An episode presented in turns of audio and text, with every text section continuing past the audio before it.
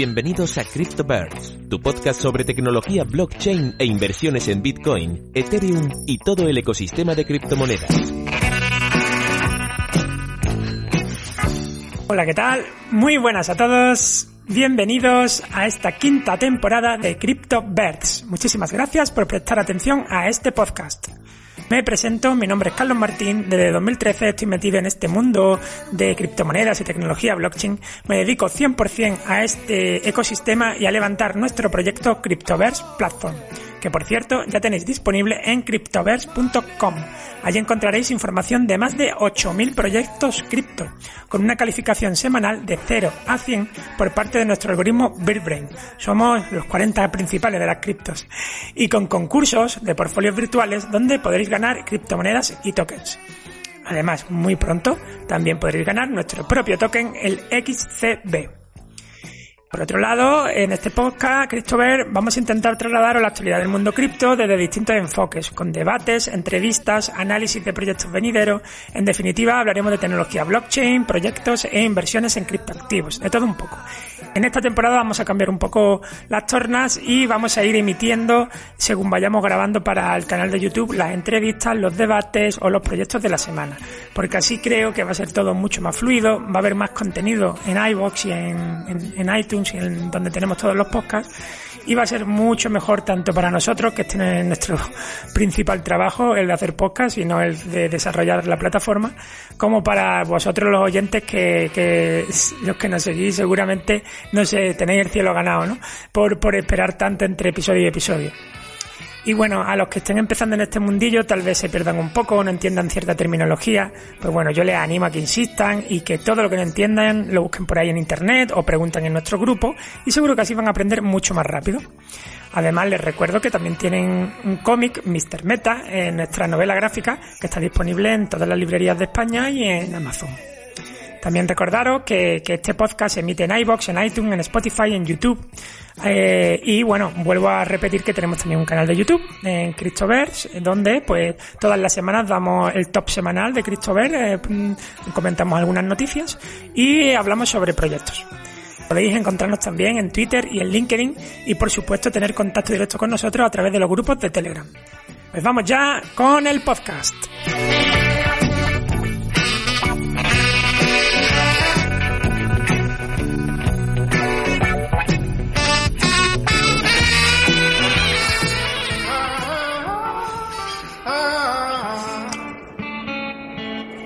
Aviso a navegantes, Cion que contiene este podcast es solo a título informativo, en ningún caso debe considerarse consejo de inversión.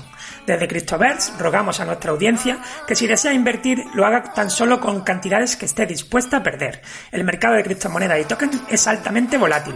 También recomendamos que solo invierta tras un estudio exhaustivo del mercado, el proyecto y los riesgos.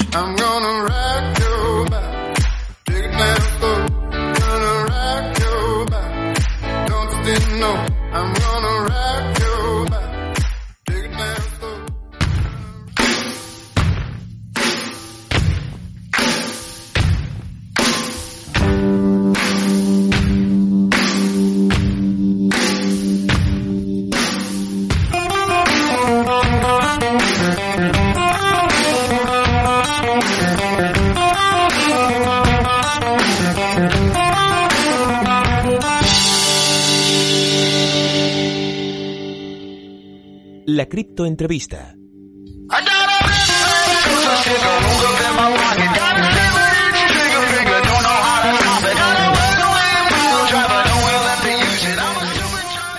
Saludos a todos, aquí estamos ya con la primera entrevista de esta nueva temporada de Cryptoverse, que es la quinta temporada ya de nuestro podcast, porque recuerdo que todos los vídeos que hacemos para YouTube, eh, por ejemplo los debates, las criptoentrevistas, luego las montamos y hacemos episodios completos en nuestro podcast, que salen en iBox, en iTunes, en Spotify, etcétera. Y bueno, no me enrollo más, tengo el gran placer de abrir esta temporada con Andrea Vargas, Developer Evangelist y CM y Community Manager en Avalanche. Muchísimas gracias por aceptar nuestra invitación, Andrea, ¿qué tal? ¿Cómo estás? Muy bien, muchísimas gracias a ustedes por la invitación. De verdad que muy contenta de estar aquí con ustedes para platicarles de Avalanche y las novedades que ha habido últimamente y lo que se viene. Fenomenal. Yo tengo que reconocer que, Avalanche es un proyecto que me llama mucho la atención, pero es también uno de esos proyectos que se me escaparon, ¿no? Que no lo seguí en su momento y cuando me di cuenta de lo grande que era, ya era demasiado tarde, eh, bueno, como, como para haberlo apoyado desde su inicio, ¿no? Ojalá lo hubiera conocido antes, ¿no? Y por eso teníamos ganas de tener a alguien de, de Avalanche aquí, que además sale mucho en nuestros tops, tenemos unos tops de criptomonedas y token y sale mucho en nuestros tops, de hecho creo que ahora está en el top 10 para nuestro algoritmo Bitbrain. Y bueno, sigo, no me rompo el hielo contigo con la primera pregunta que hago a todos los entrevistados. Eh, ¿Podría explicar a nuestra comunidad en pocas palabras en qué consiste Avalanche? Súper, claro que sí. Avalanche es una plataforma blockchain multicadena y lo digo como multicadena porque precisamente está compuesta de muchas cadenas, ¿no? Eh, dentro de ellas. Y el objetivo de Avalanche es convertirse en una red financiera global descentralizada eh, para realmente volverse una, vamos a hacer frente a toda la economía financiera del, del, mundo, ¿no? La idea es tokenizar todos estos activos y esto lo va a hacer a través de poderse adaptar precisamente a todas las clases de activos que existen, ¿no? Y esto a través de subcadenas que pudieran ser públicas o permisionadas, procesando cientos de transacciones, cientos de miles de transacciones validadas por miles de validadores y todo con una gran velocidad de menos de un segundo para confirmar una transacción, más bien para considerarla finalizada y además eh, con costos bajos, ¿no? Y, ecológica. Esos son como de, de, los puntos más importantes también, ¿no? Estas subcadenas, costos bajos, descentralización y un excelente desempeño en cuanto a procesamiento de transacciones. Fenomenal. Bueno, ¿puedes contarnos un poco acerca de la historia de Avalanche, cómo nace y quién es Emin Gunsider? Claro, todo surge en 2018 cuando un paper, un paper es publicado por un grupo anónimo que se hace llamar Team Rocket. Este equipo eh, publica este paper con un nuevo consenso que precisamente da todos estos beneficios de, lo que comentábamos, ¿no? Este paper es retomado por académicos de la Universidad de Cornell, entre ellos Emin Gunsider, que era profesor precisamente de, de cómputo distribuido, me parece, y lo que hacen es formar Avalabs. Avalabs es la empresa que con, sede en Nueva York, con, eh, vamos, presencia a nivel mundial, que reúne este equipo de expertos y empieza a desarrollar la tecnología de Avalanche. Avalanche es una tecnología descentralizada, como lo comentaba. Entonces, eh, digo, siempre que, nace una tecnología descentralizada hay un equipo que inicia esto, ¿no? Entonces, fueron ellos. Ahora, ¿quién es Semin Gunsirer? La verdad es que es uno de los personajes más destacados dentro del ecosistema cripto. Eh, de hecho, él antes de que saliera Bitcoin ya había trabajado en una moneda que utilizaba Proof of Work. Esta moneda se llamaba Karma, ¿no? Entonces, vemos que esto, esto sale en 2002. Ya es una persona con una trayectoria bastante amplia y también Emin Gunsider es conocido por otras dos cosas bastante importantes. Una, eh, un paper que se llamaba La mayoría no es suficiente y era cómo hacer un ataque a la red de Bitcoin sin tener el 51%, ¿no? Este paper, se lo recomiendo mucho, está bastante interesante. Y también anunció sobre el hack del DAO, ¿no? Este, este famoso hack que dividió Ethereum en Ethereum Classic y Ethereum, el que conocemos ahora. Entonces, vamos, es una persona con una trayectoria eh, enorme en tema de, sistemas distribuidos, que, que, bueno, está muy metido en, el tema cripto desde, desde antes de, de, incluso Bitcoin, ¿no? Entonces, eh, él es Emin Gunsider y con el equipo de expertos formaron Avalabs, que ahora está eh, pues desarrollando todo esto relacionado con Avalanche. Fenomenal. Es inevitable al oír eh, subredes o subcadenas, eh, bueno, hacer paralelismos con Polkadot, ¿no? Con sus parachains. Entonces, ¿nos puedes comentar un poco cómo funcionan estas subredes y qué diferencia tienen con las parachains de Polkadot? Claro, las, bueno, lo que hace Polkadot en realidad es tomar un paradigma de sharding. Lo que hace es decir, sabes que una cadena sola le está costando mucho trabajo procesar tantas transacciones, como es el caso, por ejemplo, de Ethereum, y lo que hace es dividirla en varias cadenas, ¿no? Hmm. se estima que más o menos Polkadot puede tener unas 100 parachains y que todas estas se conectan con una, con una cadena, ¿no? Aquí, el problema que tienes cuando utilizas un esquema de sharding y, y no necesariamente solo, solamente con Polkadot, es que cuando tú tienes todas estas cadenas, normalmente las aplicaciones van a quererse desarrollar sobre la que tiene más usuarios, la que tiene más desarrollo de aplicaciones, etcétera. Entonces tienes el problema que una sola cadena va a tener que soportar la carga y además vas a tener el problema de coordinación de estas, ¿no? Entonces, si bien es un esquema que se ha utilizado para intentar solucionar los problemas de escalabilidad, también tienes esta limitante de que solamente tienes 100, 100 slots y por eso las tienen que subastar. ¿no? En el caso de Avalanche, estas son subcadenas que son totalmente independientes y tienen comunicación entre cadenas. No tienes como todo que pasarlo al mismo... Um, como un árbol central, por así decirlo, como un Exacto, exactamente. No, no necesitas como esta coordinación de, de, volver las transacciones finales hasta que llegan a este tronco, ¿no? Sino que en el momento en el que se validan en estas cadenas, están finalizadas, ¿no? Y otra cosa también es que no hay un número máximo de, de cadenas que se pueden crear. Tú puedes tener, de hecho, crear una subcadena es bastante barato, te salen punto cero un AVAX, crear tu propia cadena, y lo mejor de esto es que puedes establecer, es, digamos, súper personalizable, en el sentido de que tú puedes tener tu propio set de validadores que pudiera ser incluso permisionado, lo cual da también lugar a soluciones tipo eh, que se ajusten a una regulación, ¿no? Por ejemplo, hmm. Eh, soluciones de gobierno, soluciones de, bancos centrales, soluciones, en fin, ¿no? Tenemos como una gama de soluciones que probablemente vayan a requerir que los nuevos validadores se encuentren bajo cierta regulación o cierta legislación de forma que esto se podría hacer dentro de Avalanche. Y también, vamos, no necesita ser una cadena permisionada, sino que puede ser también pública. Tú defines los sistemas de incentivos con los que vas a recompensar a los mineros y entonces puedes tener esta, esta cadena con toda la interoperabilidad que quisieras tener dentro de tu blockchain, ¿no? Al final vemos que, que esta tendencia va hacia la interoperabilidad y que a una cadena no va, no lo va a abarcar todo, ¿no? A distintos problemas, distintas soluciones y hay que adaptarnos de la mejor manera, ¿no? Entonces, e, en las subcadenas es precisamente eso. Tú eliges tu máquina virtual, tu set de validadores, tu esquema de comisiones, incluso tu, tu sistema de protección civil, ¿no? Imagínate que tú puedes decir, ¿sabes qué? A mí me gusta eh, la, el proof of work que tiene Bitcoin, me gusta la máquina virtual que tiene Bitcoin, me gusta todo lo que tiene tal cual Bitcoin, tal cual me encanta. Vamos a montarlo en una subcadena y entonces lo haces con un desempeño súper, súper eficiente, ecológico y que además tiene esta interoperabilidad, ¿no? Entonces, vamos, las posibilidades a partir de estas subcadenas son enormes y te puedes adaptar a tantas condiciones como quisieras, ¿no? Em, viene también, bueno, esto se, se, va a agregar muchísima funcionalidad respecto a subcadenas en la actualización que viene de Blueberry.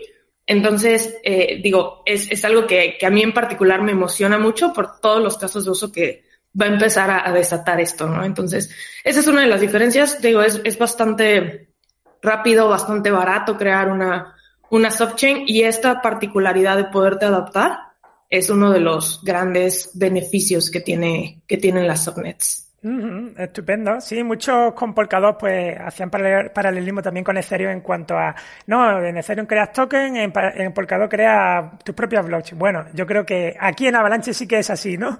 Es más parecido a eso, a en vez de crear un token puedes crear tu propia blockchain eh, de una manera más, mucho más sencilla, ¿no? Y sin tener que acudir a la subasta, tener una gran comunidad, etcétera.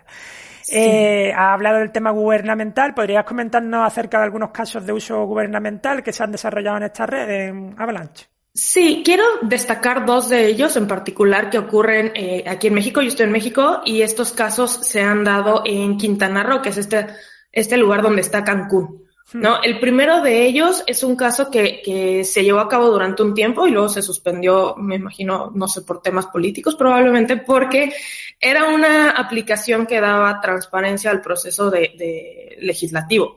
Tú subías una iniciativa de ley y esta era publicada en, en Avalanche, entonces tenías toda la trazabilidad desde que se emitía esta, esta iniciativa de ley hasta que quedaba publicada y todos los pasos intermedios que iban ocurriendo hasta la aprobación de esta ley. Eh, fue, fue un proyecto que el, el, gobierno tomó y empezó a utilizarlo, ¿no? Por, por estas razones. No, no sé exactamente la razón, pero se descontinuó. Y pues esperemos que... era demasiado transparente para este momento. Vamos, probablemente, ¿no? Pero suena bien, suena bien, sí. La verdad es que creo que para allá van las cosas, ¿no? Eh, eh, también, digo, a partir de esto hubo mucho interés de parte de otros gobiernos, incluso de ver qué era lo que estaba pasando. Y también porque es algo que puedes utilizar también como bandera eh, en campaña política, ¿no? Decir voy a brindar transparencia, que es algo que al final los ciudadanos exigimos mucho, ¿no? Pero bueno, sin meternos en temas políticos ni nada de esto, eh, les quiero hablar también de otro caso que, que ha impactado también a nivel gubernamental. Y este fue un esfuerzo que se hizo no solamente por parte de, de gobierno tal cual, sino también instituciones de salud, laboratorios médicos y eh, en general el sector salud. Y este fue la certificación de pruebas COVID. Mm. Si bien eh, Cancún es una zona turística donde tenemos viajeros diariamente y con la situación de COVID, pues era necesario que te realizaras una prueba. Lamentablemente muchos viajeros, pues por la situación de que o no me quiero hacer la prueba o tengo que, que pagarla o destinarle tiempo a, esto, con, eh, ya sea que tenían pruebas que photoshopeaban, así tal cual las editaban, o que iba, acudían a algún laboratorio que no estaba certificado, en fin, no se llegó a dar como varios eventos donde llegaban turistas con pruebas falsas y pues lamentablemente causaban este eh, contagio en la zona, ¿no? Entonces, aquí lo que se decidió hacer es precisamente también un, una prueba piloto de certificar esto. A cada uno de los laboratorios se les daban llaves criptográficas con las cuales firmaban estas transacciones y una vez que el certificado, digamos, la prueba estaba certificada, tú podías comprobar la autenticidad de esta prueba en cualquier momento, ¿no? Esto se hacía precisamente a través de NFTs, porque recordemos que, estos tokens, los NFTs en realidad, más allá de solo arte, representan un activo único. Y esta era, bueno, una persona que se había hecho una prueba en tal momento y el resultado de la prueba, ¿no? Tenías como toda esta información certificada y verificada en la blockchain de Avalanche. Entonces, digo, estos son dos casos que se han eh, utilizado. La verdad es que empiezas a ver realmente el interés de las, de las instituciones o del gobierno en ver realmente cómo va a ayudar esta tecnología, más allá del tema especulativo, más allá del tema eh, DeFi, que por supuesto el, ecosistema DeFi nos encanta y es increíble ver cómo puedes como participar en él. Hay también varias cosas al respecto del ecosistema DeFi que está pasando bastante interesante, pero vamos, más allá de, de este ecosistema de, de nicho de alguna manera, existen todas estas soluciones que buscan tener como una casa, un lugar que, que los atienda y precisamente a través de esta eh, posibilidad de adaptarnos queremos que Avalanche eh, sea quien, quien tokenice todos estos activos, ¿no? Entonces, eso es lo que se busca y esos son dos casos que, que vale la pena destacar por el interés que han tenido de gobierno, ¿no? Fenomenal. Aquí mismo en Europa tenemos el pasaporte COVID, que todos los países se supone que se han coordinado y tenemos nuestra eh, tarjetita y demás, y ya ha sido craqueado, no se sabe muy bien lo que ha pasado, pero ya ha habido alguien que ha sacado falsificaciones y, y demás, ¿no? Y bueno, pues teniendo ese tipo de tecnología que proponéis, que es de cajón, ¿no? Hacer estas cosas con blockchain, pues, pues todo iría mucho mejor, desde luego. Eh, hablando ahora un poco de otro caso bastante peculiar de Avalanche, que son las ILOs, las Initial Litigation Offerings. ¿De qué va esto? Claro, e, este es un, bueno, quiero poner como el, caso de ejemplo, ¿no? Imagínate que una persona eh, tiene algún inconveniente con alguna empresa o con algún gobierno, en, fin, con alguien que tiene más posibilidades económicas que uno. Y entonces quiere enfrentar un litigio. Pues los costos del litigio no son baratos. Entonces, lo que hacen normalmente, y en Estados Unidos este es un mercado de más o menos 10 mil millones de dólares, dependiendo a quién le preguntes, puede ser más. Mm. Este, eh, pues entonces vas con una financiera o con una firma de abogados eh, grande que, que esté interesada en tu caso. Ellos te dan el financiamiento, ellos deciden hacer un compromiso a largo plazo en el sentido de que tienes el, el, te dan el financiamiento y hasta que se resuelve el caso tú puedes participar en una recuperación de este, ¿no? Bueno, lo que ocurre aquí es que eh, esto es algo que de entrada no todo el mundo tiene acceso. No es algo que está destinado solamente para grandes firmas, para grandes financieras, en el sentido como inversionista, ¿vale? Necesitas tener el capital para hacerlo. Y por otro lado, como individuo, necesitas hacer un caso, pues que le interese a la, a la, a la firma, ¿no? En particular.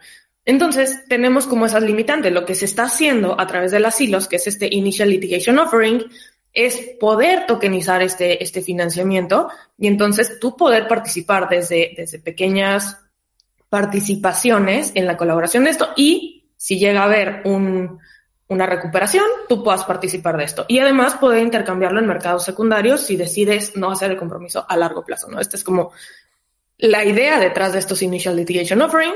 Ya salió el primero. El primero es contra el estado de Kern, eh, perdón, el condado de Kern en Estados Unidos por una quema ilegal de un campo de, cannabis que se estaba, en teoría estaba como todo en regla, pero ah, parece que no les gustó mucho la idea y llegaron y el Estado quemó el, el cultivo, 500 acres, más o menos mil millones de dólares en recuperación. Entonces es un caso bastante interesante ahí está toda la documentación sobre el caso, lo que se ha entregado, etcétera, y uno puede participar, no nada se registra en el sitio y, puede empezar pues con eh, colaboraciones. Es súper, súper interesante y, bueno, siente unos precedentes muy interesantes para democratizar también un poco eso, ¿no? La entrada en ese tipo de negocio. Y también se me viene a la cabeza pues muchos pues, hacks que ha habido de Chain, donde los usuarios al final lo han tenido difícil a la hora de organizarse y presentar demandas y tal, pues para todas estas cosas sí que podría valer también. Además muchas otras cosas, muy, muy interesantes. Eh, háblanos ahora de Avalanche eh, Rush. Eh, ¿Qué impacto cree que ha tenido este programa de incentivos en el crecimiento del ecosistema, porque parece que ha ido bastante bien, ¿no? Sí, sí, la verdad es que ha sido bastante bueno. El Avalanche Rush se anunció cuando el precio del AVAX estaba alrededor de 18 dólares y se asignaron 180 millones de dólares, ¿no? Entonces, estos son más o menos 10 millones de AVAX que se están dando, que a la evaluación del día de hoy son como unos 600 y cacho eh, millones de dólares. Entonces es un programa, el programa de incentivos más grandes que se había lanzado hasta el momento. Y esto con el objetivo de atraer a las plataformas líderes del ecosistema DeFi.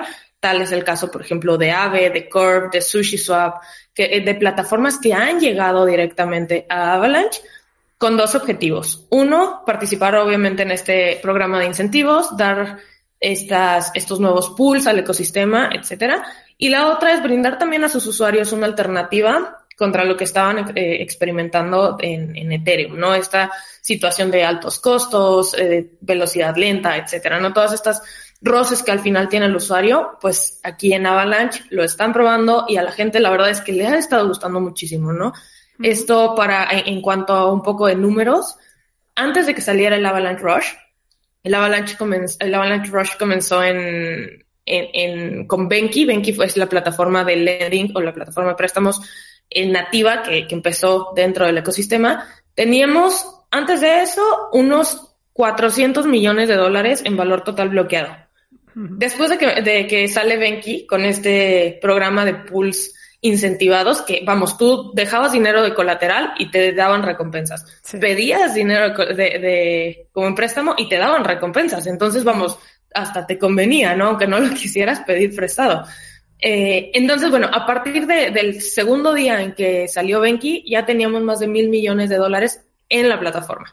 Ahorita son, digo, más de, de 8 mil millones de dólares, dependiendo, esto según DeFi llama, hay otras plataformas que tienen listados más protocolos donde alcanza hasta 12 mil millones de dólares, ¿no? Entonces, la verdad sí ha tenido un impacto exponencial también en el número de usuarios que, que estamos teniendo. Tenemos eh, un, un all-time high en cuentas de usuario que se están creando, etcétera, ¿no? La verdad es que ha habido un crecimiento espectacular en todo lo que, lo que ha sido el ecosistema DeFi, ¿no? Entonces, y ahora que, que empiecen las funcionalidades con las subnets, también vamos a ver un montón de cosas ahí que, que bueno, se va a poner bueno. Fenomenal. A ver, que no todo es dinero, también es saber dónde emplear ese dinero, que seguro que lo habéis hecho muy bien, ¿no? Y bueno, hablando ahora de proyectos nativos, nativos de, que nacen en la propia Avalanche, eh, ¿cuáles son, cuáles crees que son más interesantes para ti? Ya sé que esto es una pregunta muy subjetiva. No sé si hay algo de, bueno, lo que está de moda en los últimos días, ¿no? Metaverso, gaming y cosas de estas. Eh, aparte de DeFi, que ya sé que en DeFi está ahí a tope, pero cuéntanos a ver si tienes así alguno interesante. La verdad, hay proyectos bastante buenos. Antes que nada, siempre hagan su propia investigación. Esto me gusta decirlo siempre que, que doy este, que me gusta a mí. Eh, en particular, me gusta eh, Benki, por ejemplo, esta plataforma que les decía de préstamos, porque la usabilidad, la experiencia que tú tienes, de verdad que no la he visto en, en otra plataforma. Tú entras y es muy, muy sencilla. Hmm. Eh, esa me gusta. También me gusta eh, Trader Joe, es uno de los exchanges que ha tenido mayor presencia, no solo en Avalanche, sino que ya lo empiezas a ver incluso en los tops de, de los DEXs de, de, de, DeFi en general, ¿no? Incluso compitiendo con, con otras cadenas que llevan muchísimo más tiempo. Entonces, Trader Joe también es una plataforma que vale, vale mucho la pena. Y en cuanto a tema de NFTs y tema de, de metaversos, etcétera, estoy muy emocionada por un proyecto que sale el 8 de noviembre, que se llama Calao. Este es un proyecto que de entrada, digo, antes de que saliera la plataforma, el token ya salió, pero la plataforma como tal no ha salido todavía, pero ya tiene algunos, eh, algunas participaciones que ha hecho. Uno de ellos fue vendiendo, bueno, junto con Avalabs, tokenizaron un mural que está en Chicago, donde sale Kanye West y se vendió alrededor casi de 2.000 AVAX, ¿no? Entonces, eh, bastante buena esa colaboración que, que se tuvo. Este escalado, ¿no? Entonces, esos tres, y también me gusta eh, Ava Launch en cuanto a Launchpad de, de comunidad que precisamente dan esta oportunidad de que los proyectos puedan recaudar fondos y puedan hacer estas ventas iniciales de, de tokens, ¿no? Estas IDOs. Entonces, la verdad es que esos son de mis proyectos favoritos. Hay muchísimos, hay más de 130 proyectos en el ecosistema y vale la pena que los revisen en, en avax-projects.com y en ecosystem.avax.network. Esos dos sitios les van a mostrar muchísimos de los proyectos que están funcionando, pueden filtrar por categoría y de ahí ya empezar a, a pues meterse a lo que más les llame la atención, ¿no? Pero esos son mis, mis tops. Bueno, muy bien, ya que estás dando webs, aparte, si alguien no tiene ni idea de cómo empezar en AVAX, eh, ¿qué le recomendarías? Uno, entrar al canal de Telegram, es avalanche-es. Todo Ahí... todas estas cosas las pondremos en la descripción del vídeo, ¿vale? Para quien quiera. Perfecto. Súper. Este, sí, e, ese punto la verdad es que te ayuda muchísimo porque la comunidad es súper, eh, te va a ayudar cada que hagas alguna pregunta, vamos a intentar ayudarte en lo que, en lo que podemos y si no buscamos quién te ayude, ¿no? Pero la idea de esto es precisamente decir, bueno, ¿sabes qué? Estos son los recursos, aquí puedes empezar. Nunca nadie te va a decir, invierte aquí porque esta es la joya, ¿no? Porque eso no es algo, vamos, ni siquiera ético. Necesitamos eh, darte las herramientas y que tú tomes una decisión, ¿no? Sabes que aquí está la información, busca aquí, eh, en fin, eso es lo que, lo que buscamos nosotros como tal para poderte eh, orientar de alguna manera. También, si eres desarrollador, está la documentación que es bastante buena. Incluso si no eres desarrollador, les recomiendo que la lean porque te explica ahí muy bien todo esto de qué es una subcadena, de qué, de qué es Avalanche, etcétera, ¿no? Y, las cadenas principales que existen actualmente, ¿no?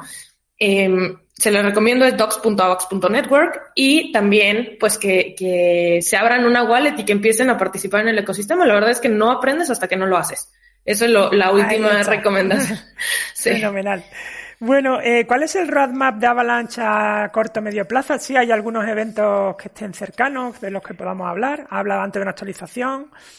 Sí, bueno, la actualización de Blueberry eh, es precisamente esta que va a empezar a dar mucha más funcionalidad en torno a, a, la comunicación entre cadenas, que podamos tener no estos hilos separados, sino realmente una, una comunicación eh, completa y que se pueda abrir a cadenas eh, públicas, ¿no? A cadenas que tú puedas montar tu propia subcadena de manera pública, estableciendo tu sistema de incentivos, etcétera. Todas estas son funcionalidades que se van aumentando y esto es en la actualización Blueberry.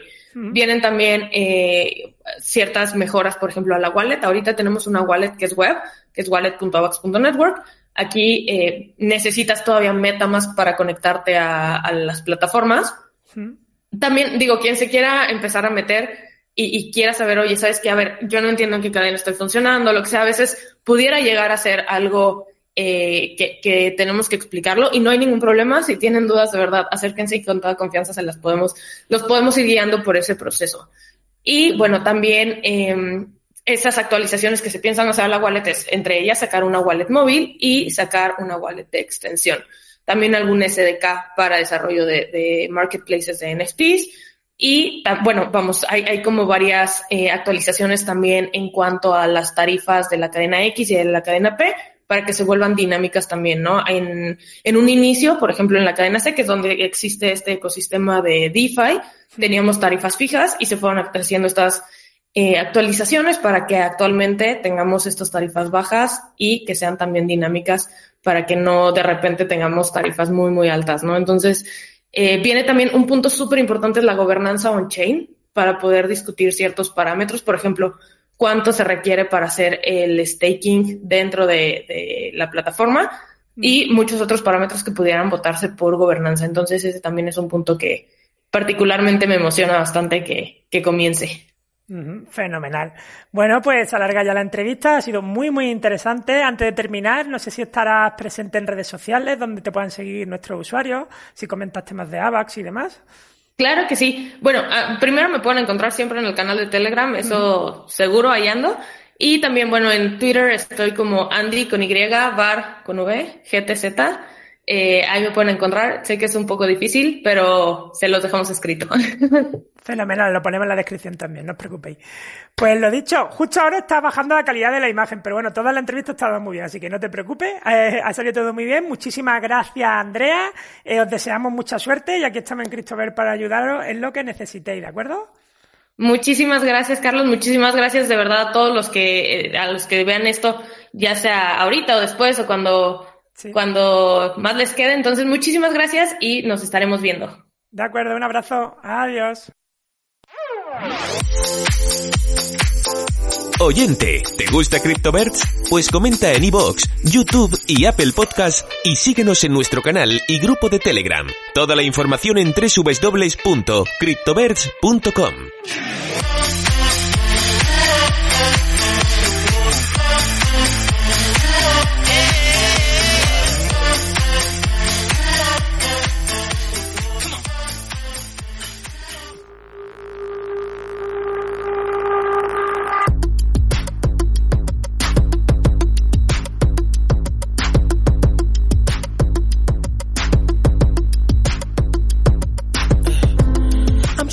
Gracias por aguantar hasta aquí. Hasta el próximo programa.